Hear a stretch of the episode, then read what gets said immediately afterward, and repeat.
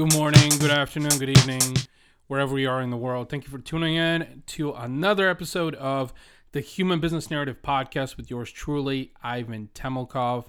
This is a podcast where we discuss human business, human centricity, entrepreneurship, digital marketing, social media, and guests share their compelling stories to success.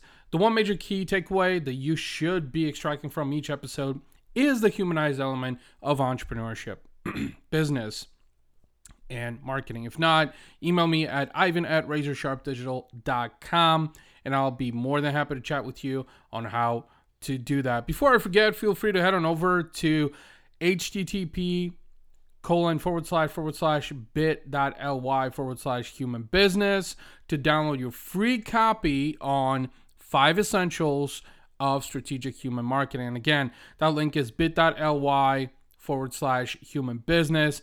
And I'll throw it in to the description of this podcast. Friends from far and near, I'm excited to be back with episode two of H B N.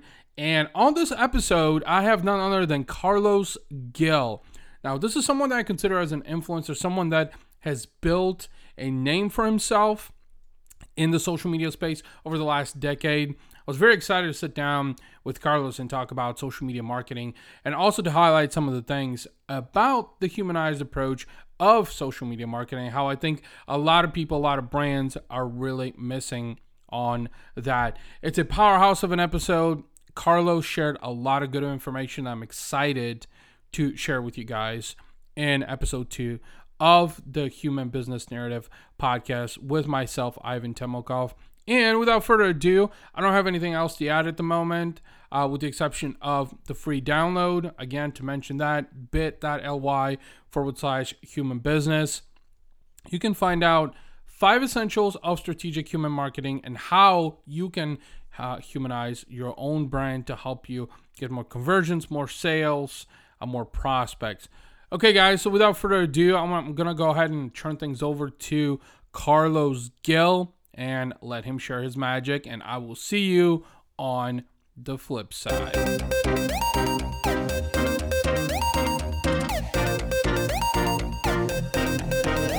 All right, everyone, this is Ivan Temelkov here on the Human Business Narrative Podcast, and today I'm ecstatic to have Carlos Gil with me. Carlos, what's going on? What's happening, Ivan? So good to be here with you on the podcast. Very cool. Very cool. Thank you for taking the time to uh, share some thoughts uh, on the podcast. Uh, for those of you that, you know, the listeners that don't know you, can you go ahead and introduce yourself? Uh, tell us where you're from. What do you do? What's your story? What's your mantra? Absolutely. Uh, so a little bit about my background is I'm actually from uh, Fort Lauderdale, Florida. I uh, grew up in South Florida. I now live in the Bay Area here in California outside of San Francisco. And I spent the first six years of my career working in the banking industry. Uh, I always aspired to be a banker. Um, mm-hmm. When I started my career back in two thousand two, social media wasn't a thing yet. And uh, marketing really wasn't anything that was on my radar. Uh, granted, I grew up with uh, America Online and then eventually on the on the MySpace train, but having a personal brand, working in marketing, working in social media really wasn't something that, that appealed to me. Um, so I worked in banking all the way up until two thousand eight when the economy took a, a downturn and we entered into the uh, the recession. And I worked for A I G at the time, which was one of the companies that was really at the forefront of the housing crisis and the financial collapse. And mm-hmm. I was laid off in November of two thousand eight. At the time, my wife was eight months pregnant with our daughter, and I joined LinkedIn the same day that I lost my job. And by joining LinkedIn, I discovered that there was an entire world out there um, with other professionals just like me that were also looking for jobs. And I recognized very early on, it was almost like instinct. Yeah. If yeah. I was going, if I was going to find a job anytime soon, if I was going to be able to dust myself off and keep moving forward, I'd have to rise above the noise of everyone rushing to social media in two thousand eight and saying, I just lost my job. So uh, I did something different, mm-hmm. which was very unconventional. And I started up a business. Oh, and okay. I, fig- I figured if there was going to be a way for me to stand out throughout this recession, it was going to be by starting up a business And I was so passionate about helping others find jobs because of what happened with me in my situation that within three days of being laid off from a major financial institution, mm-hmm. uh, again, being A I G, I decided to start up my own staffing firm, uh, which was Jobs Direct U S A, and an online job board. And I didn't know anything about coding. Uh, I didn't uh, really have much capital to invest in a startup. Mm-hmm. So I pretty much took my eight weeks of severance pay that I had at the time and invested that into a into a website. I learned how to code, learned mm-hmm. how to program, and um, honestly, I learned how to do marketing on the fly.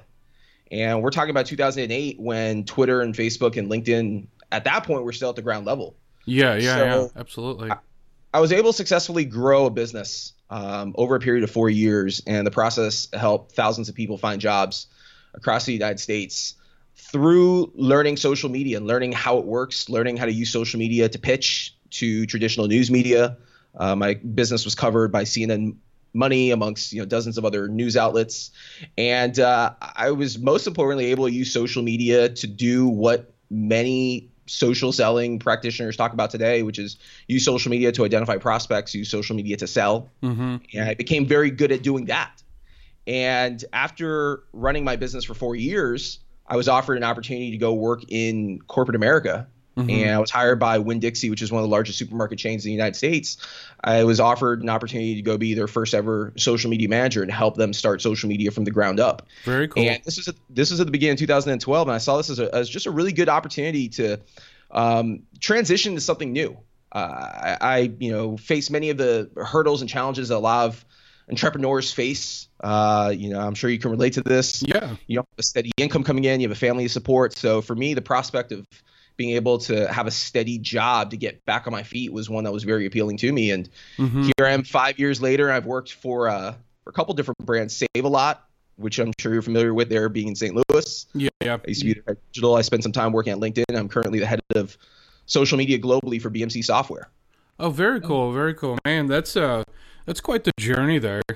Interesting enough, you mentioned, and it's like absolutely something I can relate to is this, well, we all have some priorities and obligations. And, you know, I think the most challenging part is this, when you mentioned two thousand seventeen, two thousand eight, you know, the market crash, you know, a lot of people were scrambling, and this was a prime opportunity for you to turn a new page. And, you know, the one question I really wanted to ask you, because, you know, there's a lot of social folks out there, and what I really try to pinpoint is, you know, someone like you, is, I mean, what really got you, you know, uh, shifted towards social media marketing?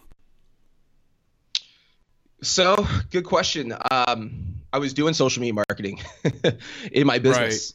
So I became really well, uh, not not to sound, you know, cocky or conceited, but with my own company in the years two thousand nine, ten, and eleven, I became really well at, at understanding how to use social media uh, on a well-rounded level. So like I said this sure. before, we were my company was organizing uh, job fairs and events called Pink Slip Parties all over the United States. Mm-hmm. And I didn't have a, da- a database to tap into. I didn't have a huge email list besides those folks that were registering on my website. So what I learned how to do was use social media to get in front of media and to get in front of companies that are hiring, and how to use social media to do everything that companies today are doing, which is creating brand awareness at scale. Mm-hmm. And that's one component to it. The other component, which is I think the most important, is how do you feed your family when you're starting off a business? Right. And that's using social media to build relationships. And I understood this very early on. I understood the concept of no one is going to connect with you blindly on LinkedIn, Twitter, or Facebook and want to sign a contract with you today or tomorrow. It just doesn't work like that. It's just not reality. Right. It takes time to build relationships. And I tell you, one of my biggest deals that I was able to sign was a sponsorship with Virgin Mobile mm-hmm. uh, for a multi-city Pink Slip Party tour. And I first engaged with the person that worked at Sprint back then um, at the beginning of two thousand nine, and we didn't sign a contract until mid twenty ten. Oh, wow. So, So starting up my own company and using social media, I then dis- I then realized this is a passion. Yeah, then yeah my absolutely. Passion, my passion was in teaching others how to use social media to help themselves rebrand so they could find employment, to use social media so they can grow their businesses. Mm-hmm. So as I started tapping into this passion and I started putting this into practice more and more, then companies started approaching my company and me specifically, and they would ask me, how can you help us market our jobs? How can you teach us about social media? So very quickly, I started teaching companies about social recruiting, sure. which back then still is, is how to use social media to find talent. And mm-hmm. in working with a few different companies, I mentioned Winn-Dixie before. They ultimately wound up hiring me. I worked with Winn-Dixie on a contractor level for almost two years, helping them promote job fairs mm-hmm. across across the Winn-Dixie footprint, and then they would attend my job fairs as well. So as we started to build this relationship, again, that that's the key word is relationship. As we started to build and evolve in this relationship, they had a need to hire someone at a corporate level to run social media for them. And imagine two thousand eleven, at the end of two thousand eleven, it's very different than two thousand seventeen. At this point in time, social media is still so new that you don't have a variety of candidates out there right, on the job right. market that have a skill set of corporate social media manager. That that just not that it didn't exist, but you just didn't have a large variety. So what they were looking for specifically was someone that understood strategy, mm-hmm. how to develop strategy, specifically how to monetize, and how to get them to market in all these channels. And my pitch, if you will, throughout the interview process with them was, look, you can hire anyone that understands marketing. You can hire anyone that's read a couple blogs and understands social media, knows how to speak about it really well. Mm-hmm. But can you go out and hire someone that knows how to monetize and develop strategy? And if that's what you're looking for, then you're sitting right in front of someone that's actually shown that he can do this and put food on the table for his family as a result of using social media. Absolutely. I think that's a very valuable you know, value proposition, because, and you still face this today. Uh, you have folks out there that they understand how it works, but do they know how to actually execute at right, scale right. on, on a business level? And, and that's something that's completely different than managing your own personal brand and doing it for a company. And, you know, I, I think it's funny. A lot of people don't know my background specifically, Ivan. Mm-hmm. And it's very easy when you look at the Carlos Gil personal brand, you think, oh, here's a guy that's like many others out there, has a personal brand, has a lot of right. followers, creates a lot of content. What's he really do?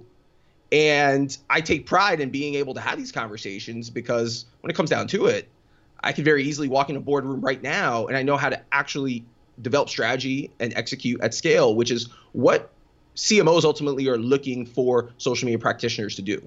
Right. Yeah, you know, uh, you mentioned, I was trying not to lose my train of thought because you were just spitting such good content, and I wanted to make sure that, you know, that got on the podcast. But, you know, there's there's three things that you mentioned that I think are key when, when talking about social media. Also, is, you know, you mentioned execution, right? Execution is the game, as Gary Vee would say. So I think that was that was a key, key element that you mentioned there. The other thing you mentioned is passion, and also understanding value and lead in time. So the passion aspect, when you mention is, you know, my question was, is what got you into social media? And, you know, you found your passion. That is your passion. And, you know, on this podcast, one of the things that, that I also talk about, you know, with guests is entrepreneurship also. So um, finding that passion is extremely important, because if you can find that passion, there won't be a day in your life that goes by where you will feel like you're working. So that's amazing that you were able to find that passion, and social made such an intricate change in your life. And then the lead-in time, you know, this is so funny, honestly, in a way. I mean, it's funny, it's also ironic, because you were talking about, okay, so I'm on social media, right? I've set up my handles, and okay, when is my contract going to come in? And what most people don't realize is that, like you were giving in the example of Virgin Mobile, you know, there's there's a longer lead-in time, right, before you actually get that contract signed. So I think that was important that you pointed pointed that out, because I think a lot of people, even today in two thousand seventeen, where, you know, uh, social media has such mass adoption, and people are still misconstrued and think that, okay, I just press on the play button on social media and the leads are going to start flowing. So you mentioned a couple of interesting points here, you know, and alluded to my question. I think it's important to reflect on those, because specifically with social media, like you talked about execution and strategy, implementation, you know, these are these are key, key components that differ, differentiate someone like you who knows how to do that versus, you know, someone that's been in the social space for uh, a shorter period of time. So, and I think you actually answered my next question that I was going to ask you is, you know, the uniqueness, what makes you unique? So maybe you want to take a couple of moments and just answer that, but you may have already answered. So what do you think, you know, when you look at social media today, the way you're doing social media, how it has helped you evolve your personal brand and also excel in your career. What, what would you say? Is there one thing that you can pinpoint and say, this is what makes me unique in a sea of social media saturation? Mm. First of all, I love the fact that you just used that sea analogy, because what I was going to follow up with, just to echo echo your comment before, Ivan, is what I've discovered being working in social media almost ten years now is that there's not a lot of difference between when I started in two thousand eight and where we're at in two thousand seventeen today. And I say this because there's still a misconception around what social media is. Uh, there is still hesitancy at a executive level to go all in and invest the majority of corporate marketing budgets on social media. It still exists today. You still have brands that are investing more money mm-hmm. in print and in T V and in radio advertising than they are in social. And it's astonishing because social media, especially Facebook specifically, gives you so much targeting capability that these sure. other mediums don't. So you can actually measure your money. Uh, and and also I feel that your your money that you invest can go much further in these mediums. But again, I'm you know completely biased to it. So you know there's still a, misconce- a misconception. Um, C E Os, C M Os haven't completely bought in. The key difference between two thousand eight when I started and two thousand seventeen is the sea of noise. It is a very, very noisy ecosystem. Mm-hmm. And I often say those that rise to the top of the noise are the ones that consistently show up, and they create value for the communities that are paying attention. Case in point, right now we're doing this podcast. Mm-hmm. I'm broadcasting to Instagram Live. And I'm broadcasting here on Facebook. There's not hundreds or thousands of people watching, but that's okay, because those that are watching are getting immense value from this dialogue between you and I. Right. So the the the point here is not to go ahead and necessarily aspire to have the largest following or largest audience, but have the most engaged audience. And going back to your question around uniqueness, mm-hmm. I think what makes myself unique compared to other practitioners is just how long I've been studying the game for. Yeah. Um, studying the game, but also executing. And those are two components that really go hand in hand. You can't just execute without studying. Um, if you do, you're like you're basically gonna be shooting arrows in the dark. If you think, you know what, I read a Jay Baer blog or a Mark Schaefer book, and mm-hmm. I follow Kim Garst, and I'm ready to go and be a social media pro. I'm sorry, it, it just doesn't work like that. Yeah. You might have yeah. success having a blog and being able to write content, and you might get some followers.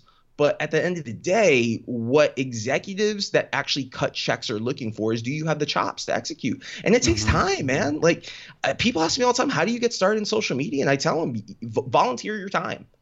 Volunteer yeah. your time. I can't tell you how much free work I've done, how much pro bono work I've had to do, and I'm still doing even. It, it never ends. Yeah. Like, you constantly have to keep giving your time in order to go ahead and be able to reap the benefits of what you are are trying to accomplish. So um, I, I think, again, studying, being a student of the game, spending time really understanding what brands are doing, taking time really seeing the methodology and putting it into practice. Mm-hmm. That's one component. And then and then going off and executing, learning from your results, whether you succeed or whether you fail, you learn from your results and then you go back to the table. But y- there's a fine balance there. And, you know, again, you know, I've met several colleagues and peers and practitioners mm-hmm. along the way.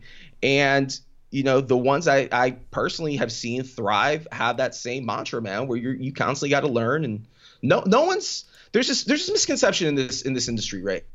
Yeah, yeah. No one that's really figured it out. Yeah, and you, I say that very humbly, because you can have success along the way. We all have had success along the way, but no mm-hmm. one has truly figured this out. Where I feel they are a such a pro of pros, because if they figured it out, they'd be getting all the business out there, and right. everyone know who they are, and everyone would be going to them. And I know there's probably someone right there, you know, thinking, you know, well, you got folks out there like Gary Vaynerchuk that are. They've got to figure out. No, they really don't. Right, because if they did, right. every single person would be flocking and swooping to go work with them.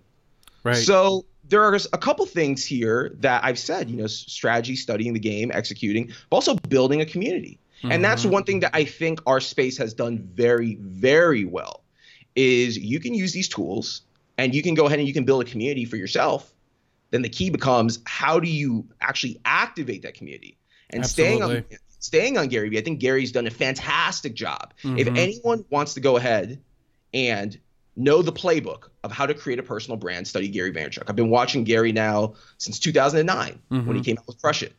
And I often say Gary create has created a roadmap for you, for I, for anyone listening or watching right now. He's created a roadmap that teaches you how to build a community. But the key, friends, is not just to build a community. It's to know how to actually go ahead and activate that community. Right, so right. You can get what you want out of it. And what you want can be as simple as clicking a like button. It can be sharing a piece of content, or it can be going one step further, and it could be actually asking for referrals. I'll share a very, very quick story mm-hmm. with you, Ivan, and with sure. the listeners. I think I think you can probably appreciate this. Sure. When I was hustling, growing my company, Jobs Direct U S A, and mm-hmm. a lot of people see me hustling now, and they see all the stuff I put out on social media. That's not really hustling. Hustling is when you're not getting paid a dime, and you don't know where your next paycheck is going to come from to feed your family. Yep. What I what I do nowadays, honestly, is very easy because I get paid a salary, and I go off and create content, mm-hmm. and life's good. Hustling, true hustling, was when I was not making a dime to my name. And I would go into various cities, and I would host these events called Pink Slip Parties, completely for free, self-funded. Mm-hmm. I, I had to liquidate all my stocks just to go ahead and self-fund my events. Wow. When people would come to my events, and they would find a job, and then they would start in their new job, and and they would think back to when they were the most vulnerable, who was there to help them. Yeah, yeah. And they thought, this guy, Carlos Gil from Jacksonville, Florida, who runs this company, Jobs Direct U S A. So where I'm going with all this is I spent years building a community for my company to help people with no expectation of anything in return. And it was those people within the community that then became my sales force across the country. Mm-hmm. And after hustling hard, man, for about two years, the last two years I was in business, I never had to go on another sales call. Yeah. Because yeah. I was getting referral after referral, literally my phone, my email. It was just it was just off the chain because I offered so much value up front to the community. So again, community is a very powerful thing.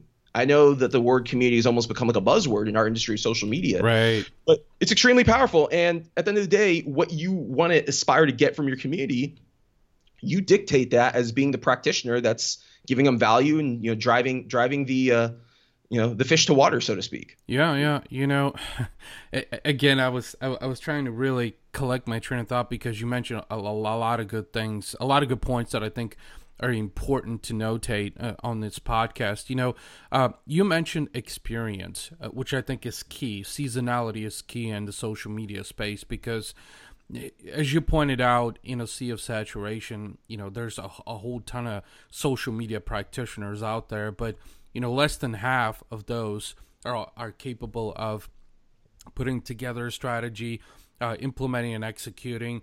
And you talked about Gary Vaynerchuk. You know, I'm also a Vayniac myself, and uh, I've seen him over the years, you know, grow his company, build VaynerMedia. And you talked about the power of community and engagement and sentiment, and that's absolutely important. I think what's what's really distinct here, that's important to emphasize that you talked about, um, is the fact that you have that experience and capability to know how to forge a community, right? And how to leverage that community, how to engage that community, how to be proactive with that community. And I think that's a key difference in social media because, you know, as me and you know, as social media is heavily saturated nowadays, uh, mm-hmm. although things really haven't changed, like you mentioned, from two thousand eight to, you know, fast forward to two thousand seventeen. Another thing that you mentioned that I think is important to notate too is, and I think you actually mentioned this in one of your videos, is this, that when you talked about liquidating stock and, you know, doing these self-funded events from city to city, you know, when when you were running your company, Jobs Direct, is that there was a period of, you know, one to two years where you, you made no money. I mean, mm-hmm. you, you sacrificed that for experience, basically, which, you know, goes to the point of when you have to put food on the table and support your family. And I think at the time you mentioned that your wife was also pregnant. So it's kind of like, mm-hmm. all right, how do I go up a hill without a paddle, right? Where's my strategy? What am I going to do? So it's important to notate that from a social perspective. And you found a way to forge relationships using social media. And truth of the matter is, I think because uh, it was sort of inevitable. You really didn't have an option, right? I mean, you were you were looking to shift focus. Your passion was social. Uh, you wanted to focus on community development. You really didn't know where that was going to come about, but you were optimistic about it, right? There's only one way to go. Uh, actually, there's two ways to go. I'm sorry. My dad has always said this. So uh, sh- shout out to Carlos Gil Senior here. My dad's always said there's two ways to go in life, and that's north and the south. Well, mm-hmm. for me, there's only one way to go, and that's north, which is go up. Right, and when right. you're faced, when you're faced in the unfortunate predicament that I was in, and I hate to use the recession as an excuse, but to me, it, it has just such a, a, a life altering, a life changing. Mm-hmm. Uh, it was such a life changing period in my life, uh, not knowing what the future was going to hold. And I tell you, uh, a movie that changed my life was The Pursuit of Happiness with Will Smith. Oh, okay. There's this, there's a Great scene movie. in that movie I will never forget, in which he and his son are – they had to sleep in the bathroom of a subway station. Mm-hmm. And that was the moment where I like had personally hit rock bottom. And, yeah. you know, I, I was being uh, kicked out of my home. My, my condo in Jackson was being foreclosed on. Uh-huh. Uh, you know, our cars were being repossessed. And right. I had hit rock bottom, dude. And for me, that was like the moment in time that I'll never forget. Like, wow, I need to kick up. I need to kick up this gear to a whole nother level. Right. And, right. you know, when you're when you're optimistic, man, everything, your whole mindset shifts, because you go from doubting yourself to, you know, that you're on the right path. You know, if you keep doing these activities consistently, that whatever you're working towards, it's going to pay off. Mm-hmm. Yeah. The only unknown variable is you don't know when. But I tell you, man, and and, and this is like some pretty next level powerful stuff, dude. Yeah. There was yeah. times where I want. There was times where I wanted to quit. There was times where it was like three, four in the morning, and I'd be sitting in my condo in a room just like where I'm working out of right now. Mm-hmm. And I'd be sitting in front of the computer, man, like depressed, down, out. I'd probably go on YouTube. I'd watch a, a Gary Vaynerchuk video. Yeah. And that would like momentarily lift me up. And then like the next morning, I'd wake up and there'd be an email in my inbox from a yeah. company wanting to pay me like three hundred bucks to, you know, help them with, you know, a couple hours of some help with, you know, posting some LinkedIn or some Twitter, some Facebook job posts. Yeah. So it was like things like that along the way that were signs of like, okay, I'm doing something right here. Someone is paying me to go right. ahead and help them. Right. Um, how do you go ahead and stay optimistic when, you know, seemingly your whole life around you is falling apart and you're hitting, you know, your financial rock bottom? Well, it's it's having faith in yourself. Right. Uh, it's having, you know, faith on a on a more spiritual level, and it's also surrounding yourself with the right people. This is Absolutely. something I talk about a lot in my social media posts today, is surrounding yourself with the right people, man. During those times, I had to cut a lot of people out. I had to cut out a lot of distractions. You, you hit the nail on like, the head uh, with that one right there. I mean, th- this is exactly, this is probably the primary purpose behind this podcast too, is really to focus on the humanized element. And, you know, you mentioned a few things is, you know, what, what doesn't break us makes us stronger. And optimism is a mindset that, you know, if you position yourself in, in the state of mind that today is going to be a complete flop, right? And you have a negative outlook on, on your endeavors and what's mm-hmm. ahead, then chances are the outcome is going to be negative, right?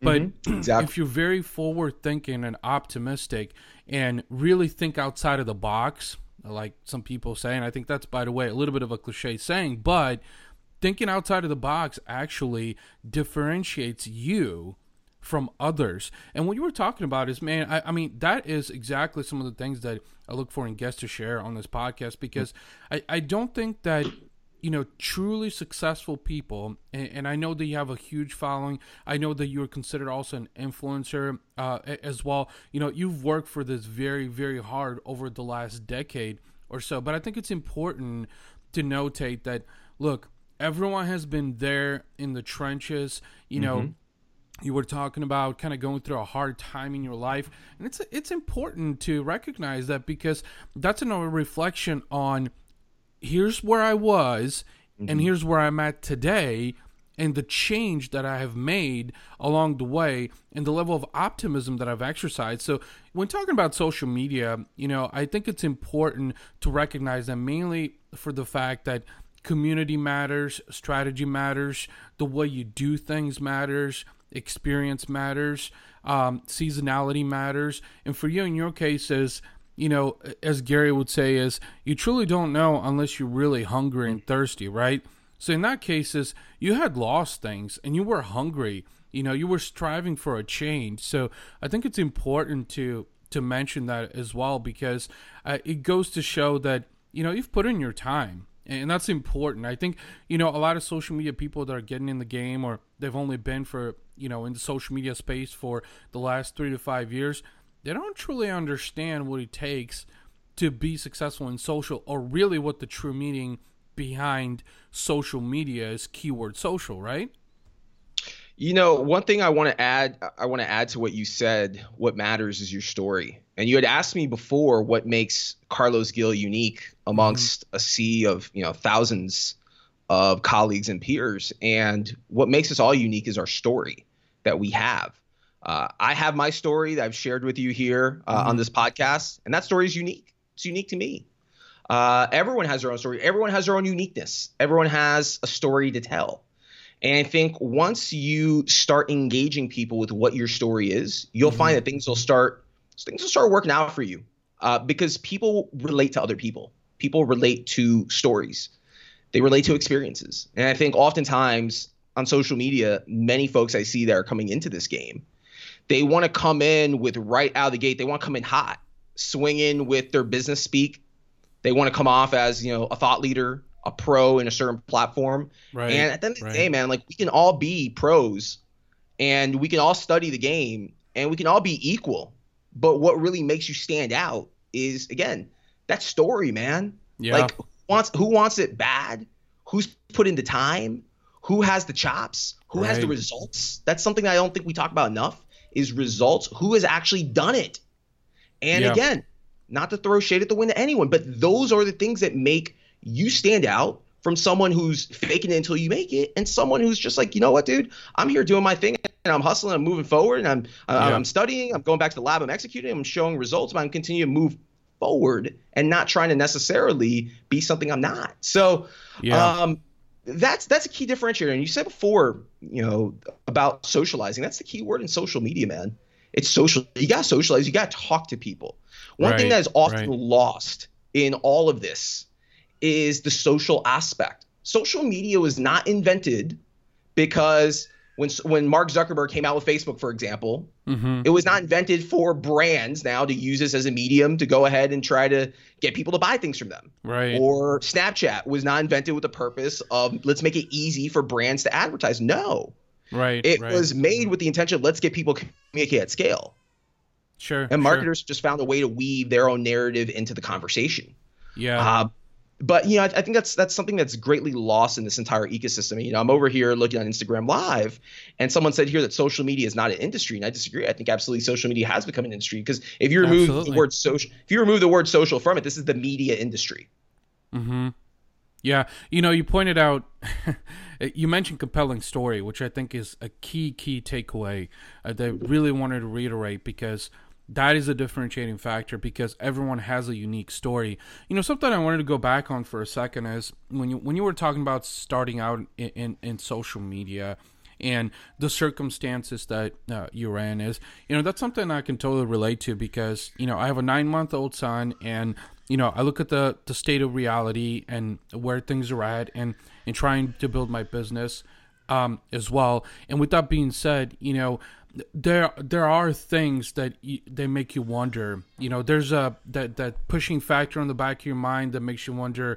You know, how are you going to pay the mortgage? How are you going to pay the car payment? And, you know, doing social media, or offering social media services, you know, for for other clients and, and businesses. And how are you going to figure it out? How are you going to find the residual income? So I think that was important to note, and I should have mentioned it earlier too, when you were talking about getting started in the social media space, and how you had no other option but, you know, really to pursue the passion, and the rest was going to come into play. And it did come into play. You know, and ten years later, you've established experience, seasonality, influence, because of the way you forged relationships and how you've cultivated those relationships also. So I really wanted to round that out a little bit, because I think it's important to mention how social media is about being social, about community, about relationships, and about the added value proposition. You know, I'm going to throw in a plug here for Gary's book, Jab, Jab, Jab, Right Hook, which I'm sure you've probably read as well, but it's give, give, give, and then sell, right? Because mm-hmm. to some extent, I, I think we still live in that thank you economy, uh, which is another book of Gary's also. Absolutely. Um, so with that being said, you know, I want to I want to shift the discussion to my next question is, is, you know, talking about social and seeing, you know, two thousand seventeen, how do you envision social evolving in two thousand seventeen? Do you foresee any trends uh, that are going to emerge that are worth discussing? Yeah, I think there's going to be a consolidation of uh, of, you know, there's going to be an exodus of social networks and where people spend their time, and we're already seeing that happen. Mm-hmm. There's only so many people in the world, and it seems like there's so many social networks that are now cropping up. New ones, you have social networks like Facebook and Snapchat that keep going back and forth and uh, trying to one-up each other. And at the end of the day, users, they dictate the market, so to speak. So they determine where they're going to spend time. And ultimately, that's where brands and what companies should be looking at. You know, one thing that you said before was, um, uh, yeah, I don't know your exact words, but I'm going to go with sure. on this tangent. So go for it. Um, when you're starting off, you talked about people that are starting off in the game. And there's a lot of them. And mm-hmm. I see on a daily basis when folks are discovering who I am on Snapchat or on Instagram, and they'll come to me and say, hey, I'm just starting off. And their first question is always, how do I grow my followers? How do I grow my personal brand? Right. And right. I think I think there's going to be a lot of value in what I'm going to say here. You need to make a very conscious decision right now what direction you want to go in, because you can't go in both directions and have your cake and eat it too. You either go in the direction of I'm going to make money off of building a brand for a company that provides services, and that company and its services are encompassed by many people, or I'm going to build my personal brand and go down this direction of, and I'm going to make money off of myself. And right. I say this because when I got started in this game, Carlos Gil, who I am today, wasn't Carlos Gil, who I am today. I was the founder of a startup in Jacksonville, Florida, that didn't have a personal brand. My end game was to go ahead and try to help people find jobs. And it was building the Jobs Direct U S A brand. And the Jobs Direct U S A brand is what made me income and drove revenue. So this is something I think those, whether you're getting started off or whether you're sitting there and you're thinking, gosh, I'm kind of struggling because my business isn't making a lot of money. Well, let's think about the activities that you're doing. If you're spending the majority of your day on Twitter chats, creating Snapchat stories, mm-hmm. doing Periscopes and live streams, because you're thinking that that's going to be what gets people to go back and want to do business from you, then you have this whole thing completely figured out incorrectly. Mm-hmm. Uh, it just doesn't work like that. You need to focus. You need to be very much focused on what is going to make you revenue. And if that means tuning out the noise and going dark and just creating content for your business, then do it. I know a lot of successful agency owners out there that are not getting FaceTime and they're not getting airtime, and they're sure. running very successful seven-figure-a-year businesses. And guess what? They have other people getting airtime and FaceTime for them within their business.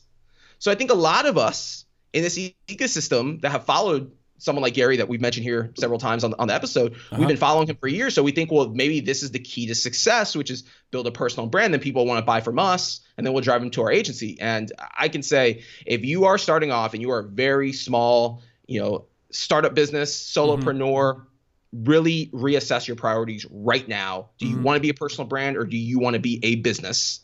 And tune out the noise, because the noise can be a distraction. The second you go on Facebook and you're seeing someone in your feed, next thing you know, you're spending an hour reading through Facebook posts. Next thing you know, you're networking groups and you're not doing any work. You're not getting anything done. Mm-hmm. So this is a real problem, a real problem that our industry faces. And it comes back to what are your objectives and what are your priorities? And I cannot determine that for you. You cannot yeah. determine that for anyone yeah. else. As an individual, you can hear people out, and you really just have to go and, you know, think of what it is that you want to accomplish and how you're going to get there, or whatever it might be. Whatever yeah. your dreams and aspirations are, how are you going to get there and make it happen? Absolutely. You, you know, that's a key takeaway. Again, um, you're spewing a, a vast amount of knowledge here, and, and I'm hoping that uh, that those are going to be key takeaways too. But you mentioned, you know, strategy, figuring out what your goals and objectives are, because I think with social media being so saturated today, you know, there's not only a misconception, but I think a lot of people are consuming more rather than creating. Um, mm-hmm. You know, they're wrapped in the mindset of, like you talked about, you know, guys like Gary and Lewis Howes and Grant Cardone. I mean, mm-hmm. you know, these guys are influencers. You know, they've built multi-million dollar businesses. You know, Neil Patel, you know, got, you know, Forbes influencers, guys that have been around the block more than a couple of times, right, so to speak. Mm-hmm. But the reality of that is this, it's what worked for them. Right. And, you know, all these guys. I, I want to interject on I want to interject on something right there. Sure. So Lewis, Lewis Howes is a great example. I came up with Lewis on LinkedIn. Lewis, basically, a lot of people know, Lewis mm-hmm. used to do webinars teaching people how to optimize their LinkedIn profile. Right. And that's how Lewis was able to build such a large mailing list that he has today. Mm-hmm. And I often I often look at Lewis as, when I talk in my small circles to people, and people know who Lewis is, and obviously they know they know who I am. I let them know. A lot of people on a global scale know who Lewis Howes is. A lot of people don't know who Carlos Gil is. Right. And let's analyze this for a second. Lewis and I got started at the same exact time. Lewis was focusing on the Lewis Howes brand. Carlos Gil was focusing on the Jobs Direct U S A brand.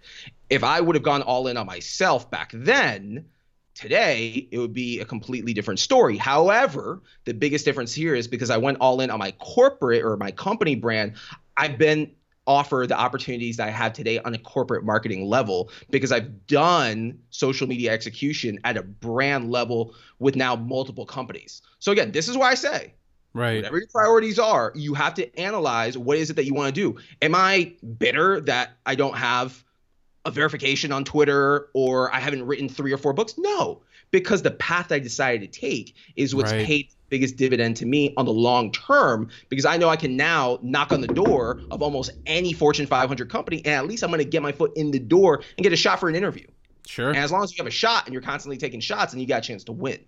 Absolutely. So and you I go back to my earlier point of you have to mm-hmm. make this conscious decision right now. Do I want to be the personal brand that everyone loves and admires but is struggling with making capital? Or do I want to put my eggs and my resources and my effort into building the brand of my company? Yeah, yeah, that's absolutely, and, and you you prove my point exactly. Is that defining those goals and objectives, right?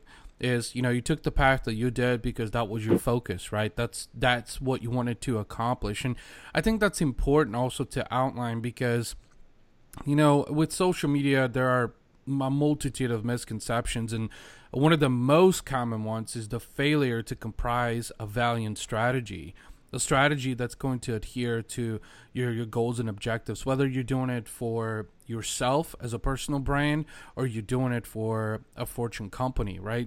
Because I think the misconception, another misconception in social media is, is that we're going to be out there, right? So we're going to have mass appeal and generate mm-hmm. interest and awareness, and these leads are going to start flowing in. But that's not the reality of it. You know, and I think that you, we were talking about trends, the question that I asked you about trends, and I'm glad you mentioned consolidation because, you know, I'm looking at social platforms like, okay, we saw what happened with Meerkat, right? It died in one and a half years, somewhere in that vicinity.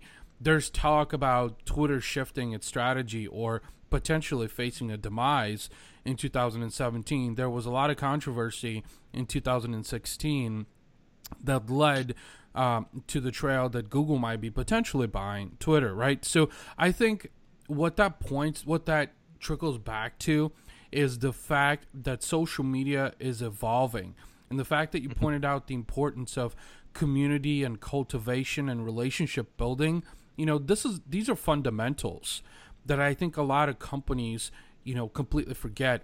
And thank you for pointing those out because I think it's absolutely intricate to understand that there are basics and fundamentals and everything, including social media. And to be successful in social media, as you point, pointed out, not to put words in your mouth, is just that you have to have a strategy. You have to understand where you're going and how you want to get from point A to point B. So thank you for answering my question about the trends. I mean, I think consolidation is a really, really, really um, big one. You know, I know that you're very active in Uh, Snapchat, very active on I G.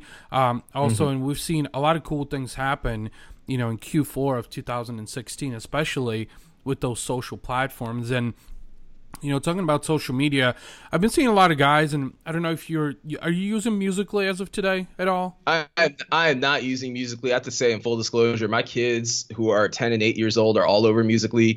Uh-huh. But real talk, Ivan, Musical.ly does not fit for my personal brand, nor do I see any value there from You know, if I build a, a Musical.ly presence, sure. and I'm creating these these music videos, do I think it's something that I want it to be associated with my brand when an executive looks me up or when anyone do, does their due diligence on me? Yeah, yeah. Well, I mean, my point behind really uh, behind that is is that how the social space is also continuously evolving. You know, it almost seems like every year, year over year, over the last five years, um, there's a new social media network that's popping up. Um, I think I saw a status update somewhere on um, Facebook. You might have been in the Social Media Masterminds group, actually, which um, I'm very fortunate to be a member of. That I believe you invited me to it, as a matter of fact. Someone posted something about reflecting on the last decade um, of social media evolution and how the majority of today's top social networks weren't even around in two thousand six. Mm-hmm. You know, um, Snapchat obviously being one, Musical.ly being another one. So I think it's important, you know, talking about trends and seeing consolidation in two thousand sixteen. I think we're also going to see uh, evolution, you know, yeah. uh, in the social space. The space is continuing to evolve. And that's why I say you have to you have to look at what history has taught us about different mediums and platforms of how people get information. Mm-hmm. Uh, if you don't believe me, just look at A O L or MySpace. Uh, yeah. and see, and see, and see what evolution did for them as demographics age, as people get older, as they evolve as people, as we all evolve as people, our interests vary also. ten years ago, when I was twenty-three, I might've wanted to be all over Musical.ly because it w- might've really appealed to my brand or the mm-hmm. people on there might really appealed to who I wanted to use social media connect with. But at thirty-three, I, I just don't. I don't see it. Right. And again, and that's and that's fine. So one thing that uh, we have to be cognizant of is who is using these platforms. And when you look at it, Facebook now kind of skews to be a little bit older of a demographic, which is funny to say because ten years ago, if you wanted to be on Facebook, you needed to have a email address right. from a college university. Right, right. When Facebook first started. So now when we're looking at where people spending their time and attention, again, demographics really control everything. You have the much younger demographics being millennials and Generation Z. They're all over Snapchat. Facebook's mm-hmm. making a very strong play with Instagram to try to get that audience to come over to Instagram. I think that's going to be a battle back and forth. When it right. comes to everyone else who's not a part of that demographic, you have to really analyze where are they spending their time, and it's Facebook. So if you do have another social network that enters the market, be very cautious, proceed with caution when it comes to going all in right away, wanting to really jump on the next Snapchat, the next Instagram, because there's only so much time in the day that can go around. As these platforms continue to create and duplicate functionality, I think eventually people are going to decide, well, you know what? Snapchat gives me everything I need, or Instagram gives me everything I right. need. My homies are all here. I don't need to jump back and forth. Yeah, you made some very interesting points, too, is talking about Facebook. You know, oddly enough, is I think I remember signing up for Facebook in two thousand four with a college email. And, you know, talking about, you mentioned a very interesting point, and that being uh, reflecting what history has taught us. So looking in terms of social media history, right? The MySpace and the A O Ls, which, uh, oh my God, I, I think I still remember the days when I used to use those. Uh, you mentioned that had this been a decade ago, you're thirty-three. I'm about to be thirty-seven years old here in a few days. So seeing the evolution, you know, of social media, and with Facebook specifically, how they realized that if they opened it up, then they would reach mass adoption, which would ultimately be a pro for them. But again, with social media, you know, what you mentioned that's really important as a takeaway here is just that the adaptation, because you talked about target audience and buyer persona that I think you indirectly implied, actually. And that could, uh, that's important to outline for companies, especially those companies who are considering social media uh, as a strategy, as a marketing strategy, because I think that's another misconception from what I've seen uh, personally, is that, you know, companies think that, well, we need to be on Facebook, we need to be on Twitter, we need to be on Snapchat. But the reality of things is, where does your audience reside? Because as you pointed out, Correct. is, you know, not everybody's using, and I think this is generational also. You know, you're a millennial, I believe, so millennials use certain social networks, um, and then I think Gen X, you know, we talked about, or Gen Z uh, for Musical.ly also. So, you know, there's there's like this this span of, you know, mm-hmm. the different generations, the different social platforms that they use. So This kind of goes back to the question that I asked you about, in your in your opinion, what are some some trends that you foresee coming down the pike in two thousand seventeen? And correct me if I'm wrong, but you know, social media evolution, right? Uh, history repeats itself, correct? Absolutely. I think you'll uh, I think you'll start to see some uh, social networks out there succumb and fall to oversaturation in the market. Uh, we've talked about this, you know, over the last almost hour. So there's a lot of noise in the market, mm-hmm. and I think people are starting to tune out that noise. And I see social media becoming more of a, a, a privatized commodity, if you will. Uh, you're seeing what Facebook is doing with Messenger. You're right. seeing what Snapchat's doing with groups. Mm-hmm. Uh, now Instagram has, you know, in recent times made it a lot, you know, easier for private messaging. So I think uh, private media or private media marketing, if you will, is something that we'll start to see more and more of. And what I mean by that is privatized communities. Social Media Masterminds group you mentioned before. It's it's the group that I started uh, almost two years ago now for social media professionals on Facebook. And mm-hmm. I spend most of my time when I'm on Facebook within the Social Media Masterminds group engaging. So that, for example, yeah. is what private media is. It's privatized communities, and it's smaller, more niche communities of people. And I think ultimately you'll start seeing more brands create their own privatized communities. And Absolutely. And, and they'll start and they'll give it a fancy name. It'll be, you know, like you know, an influencer community or an advocate or a customer community. But I think you're going to start seeing a lot more of that just because there's so much noise that it almost becomes a distraction. Mm-hmm. And, you know, it's funny. You had mentioned Twitter before. Um, I, I thought the same thing. I thought maybe, you know, at some point in twenty sixteen, Twitter would fall and it would just crumble. But when you see our uh, our, our president here in the United States, mm-hmm. president-elect, almost president-to-be Trump, using Twitter as a, as a vehicle to go right. ahead and get the word out for whatever it is that he he's, you know, tweeting or whatnot, like all of a sudden that makes Twitter very sexy from oh, yeah. a Absolutely. media reporting standpoint. Absolutely. So I think I, I think almost President Trump gives Twitter some new life. In, in a way, mm-hmm. um, you won't see Twitter go by the wayside, but I think you'll start to see some of these smaller social networks, um, Yik Yak, and you mentioned Meerkat and others. I think yeah. you'll start seeing those kind of fall the wayside. And, and a big player that no one really talks about anymore is LinkedIn. Yeah. Uh, and I think the reason why is because while LinkedIn way back when had some curb appeal as being the go-to resource for professionals, professionals nowadays, especially in the B two B world, the ones that are on the buying side, like they're so used to getting hit up by spam and by right. cold outreach that they're starting to tune out LinkedIn. And people now aren't networking on LinkedIn in groups. They're instead going to Facebook, and they're networking in Facebook groups because, let's face it, everyone uh, in the free world just about is on Facebook nowadays.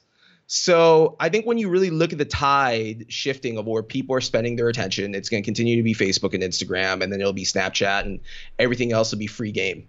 Yeah, yeah. No, that's a, that's a, a really, really excellent point um, that you made. And you, you pointed out uh, Twitter, how even though Twitter is heavily saturated, you know, there's a lot of spam, a lot of bots on there, mm-hmm. um, a lot of false accounts, but you know, when you were talking about president-elect, I think he is proof that Twitter as a social media platform still has a lot of value, and how, you know, I think a lot of people would also debate or even go as far as um, make a case for the fact that uh, largely why uh, he became a president-elect and why he won the election is because he leveraged social media, and particularly Twitter, in the right way. And again, you know, regardless of political views, I think it's it's a cold, hard proof that Twitter still has immense amount of value um, that is untapped. And the fact that you can, you know, look, I think I, from a social media standpoint, I could be wrong, but at least in my personal experience is that I think anyone can build influence as mm-hmm. long as you put in that legwork. Like you talked about what you've done in the last decade, you know, with uh, all the way back to when you started in social media. Because one of the things that I think a lot of people also misconstrue is this, that, you know, it's not like over the last ten years there really was, you know, like a course mm-hmm. that you could take on social. I mean, there's a lot of courses now, especially over the last several years, that have, you know, surfaced about social media marketing that can help you understand the fundamentals. But the reality of things is this, that in the earlier days is, and even today, you know, Twitter is, is hard proof that anyone can build influence in the social space if you do it the right way. And obviously you're prime example of that too, that you were able to build that influence by leveraging social in the right way. And the key, the key, Ivan, and you're spot on uh, with your assessment, but the key is it takes time. None of this is going to happen overnight. It takes time. Man, it takes a lot of sleepless nights. It takes sacrificing time away from your friends and family. It takes mm-hmm. time uh, sacrificing time away from T V. If you're into shows, if you're into binge watching, right. People often ask me, do you watch Game of Thrones? No. Do you watch this show? No. I, besides sports, besides football, which is on one day a week on Sundays, I just don't watch T V. I don't consume myself with T V, which I find is a distraction. Absolutely. Uh, They also asked me, do I consume content from thought leaders? And the answer is no. I consume content from the people that follow me and engage with me. So I right. consume content. If you're, you know, Bree Palmer, for example, I'm going to give her a shout out. She's someone that consistently watches my content. I watch her content back. Yeah. Um, yeah. That's that's community building. When you invest yourself in the people that are investing their time.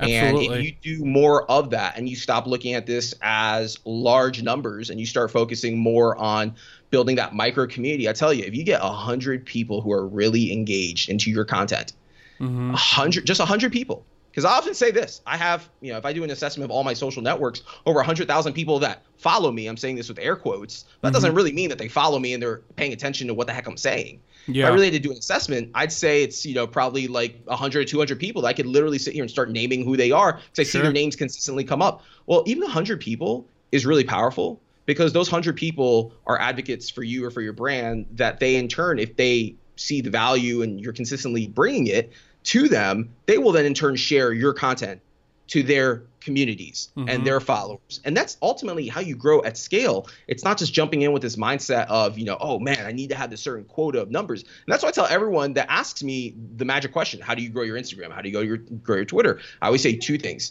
patience and tenacity. Patience, yeah. because it's not going to happen overnight. It's going to take you time. It's going to take you time of creating a lot of content that people at the beginning really aren't even consuming, but you still have to cons- you still have to create it.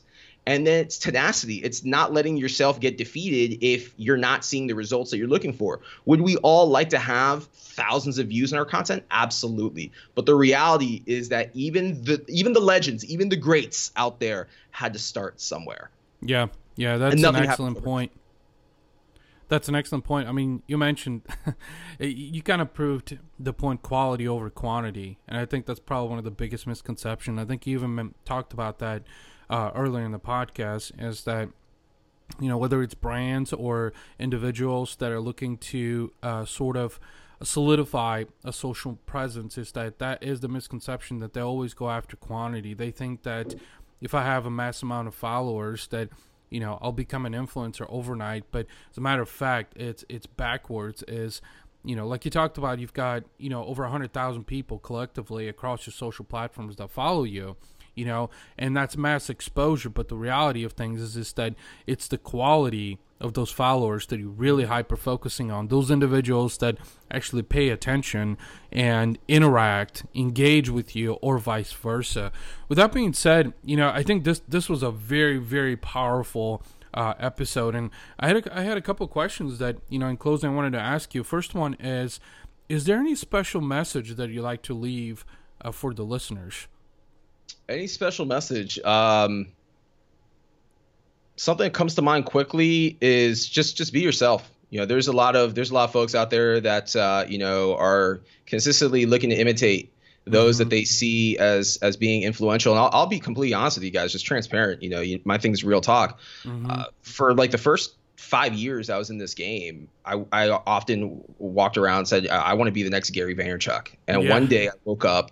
One day I woke up, I was thirty years old, and I said, F that. I want to be I want to be yeah. best version of Carlos Gil I can possibly be. And that's been my focus for the last three years is is really honing in on what makes myself unique and what makes me stand out. And most importantly, as much value as I can give to others out there, because the reality, Ivan, is no one's going to do the work and put in the sweat equity but you. Yep. So be yourself, man. Uh, whatever yourself is, just be yourself. And trust me, there'll always be someone out there that can relate to you. There'll always be someone mm-hmm. out there that uh, – that, you know, feels inspired and motivated by your story. But you got to also create content. You got to let people know who you mm-hmm. are. You got to let people in. You know, I, I think vulnerability is something that is often missed in this in this space, because we all want to portray this this life on social media of it's amazing, right. either amazingly great or amazingly bad, but it's amazing.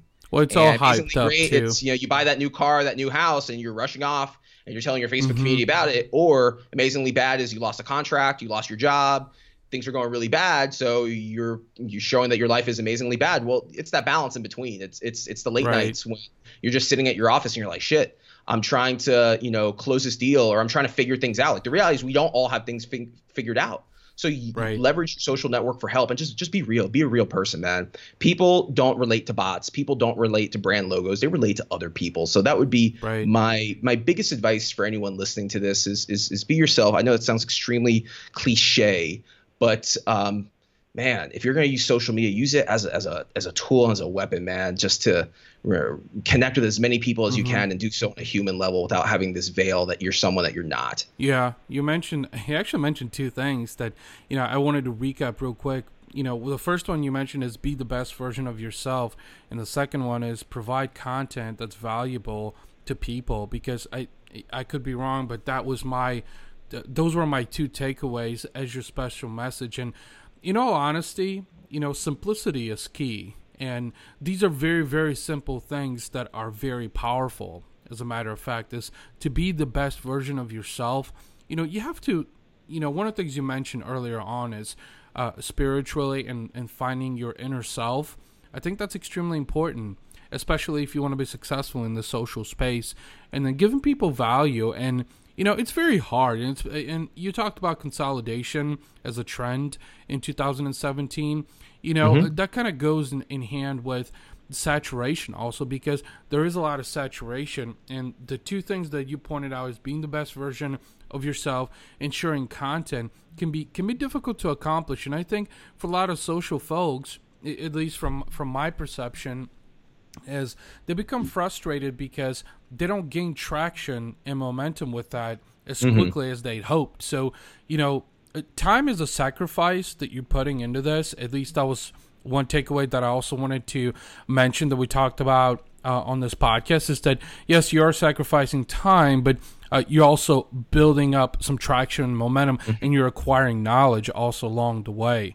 So uh, that was key. And then the last question I wanted to ask you is, you know, I, I think this was a powerhouse of an episode. You you mentioned a lot of good things that I think especially social folks, uh, people that are interested in humanizing their, their business, their brands, people that are interested in entrepreneurship can really take away from this. But how can people find you online if they want to interact with Carlos Gil? Good question. Well, you can visit my website, which is carlos gil dot biz. You can go there, and I have links to all my social accounts. Mm-hmm. Um, or if uh, you want to connect with me directly on Twitter, Instagram, it's at Carlos Gil eighty-three, and Snapchat, it's the Carlos Gil. So uh, just a very quick short story. When I joined Snapchat back in twenty thirteen, it still kind of had this stigma of a uh, of, of an app used for inappropriate purposes. Mm-hmm. My reason for joining was completely research at the time. I worked in consumer marketing for Winn-Dixie, and I didn't want to have the same branded presence on Snapchat as I did on Twitter or on uh, on Instagram. Sure. Uh, looking back in hindsight, it was a big mistake because Snapchat does not allow you to change your username. So I wish I would have just kept it consistent. But yeah. uh, again, the Carlos Gil on Snapchat, and then Carlos Gil eighty-three everywhere else. Very cool. Very cool. Carlos, thank you so much for spending the last hour with me. I, I really enjoyed our conversation. And uh, again, I really appreciate the value that you brought forth. Thank you so much, Ivan, for having me on. It's been a pleasure, and uh, I hope that your listeners get some immense value out of this episode. And there you have it, guys. Uh, that was Carlos Gil with a powerhouse one hour of a guest interview. I hope you guys took some takeaways from that. I think Carlos really threw out some uh, really, really good information. And there was also a real-life example that he used um, in the guest interview that, you know, I think really struck the chord with me. And it really strikes the chord with the podcast in general, because after all, this podcast is about the human element. It is about humanizing your business. And I truly hope that the takeaways that you extracted from that guest interview pertain to that specifically. Follow Carlos Gil online if you're not doing so already, whether it's on Twitter. Uh, he's huge on Snapchat. He has a wealth of information that he also shares on those social media platforms. So I'd love to hear you guys' thoughts and comments uh, on this guest interview. Feel free to hit me up. I can be reached at Ivan at razor sharp digital dot com. That is my email address, and I'm throwing it out there for those of you that prefer the email route. Uh, you can get in touch with me on social media, on Twitter at Ivan underscore Temelkov, Ivan Temelkov on Snapchat, Ivan Temelkov on Instagram, and you can look me up on Facebook as well, or LinkedIn. Um, in addition to that as well, thank you guys uh, for tuning in. I really, really appreciate you taking the time to download this episode. Uh, one other item that I wanted to mention is to ensure that you download your free copy of the five strategic essentials of human marketing. You can grab that at bit.ly forward slash human business, and the link will also be available in the description of this podcast episode. Without further ado, that was it for me. Until next time, keep it human. Peace out.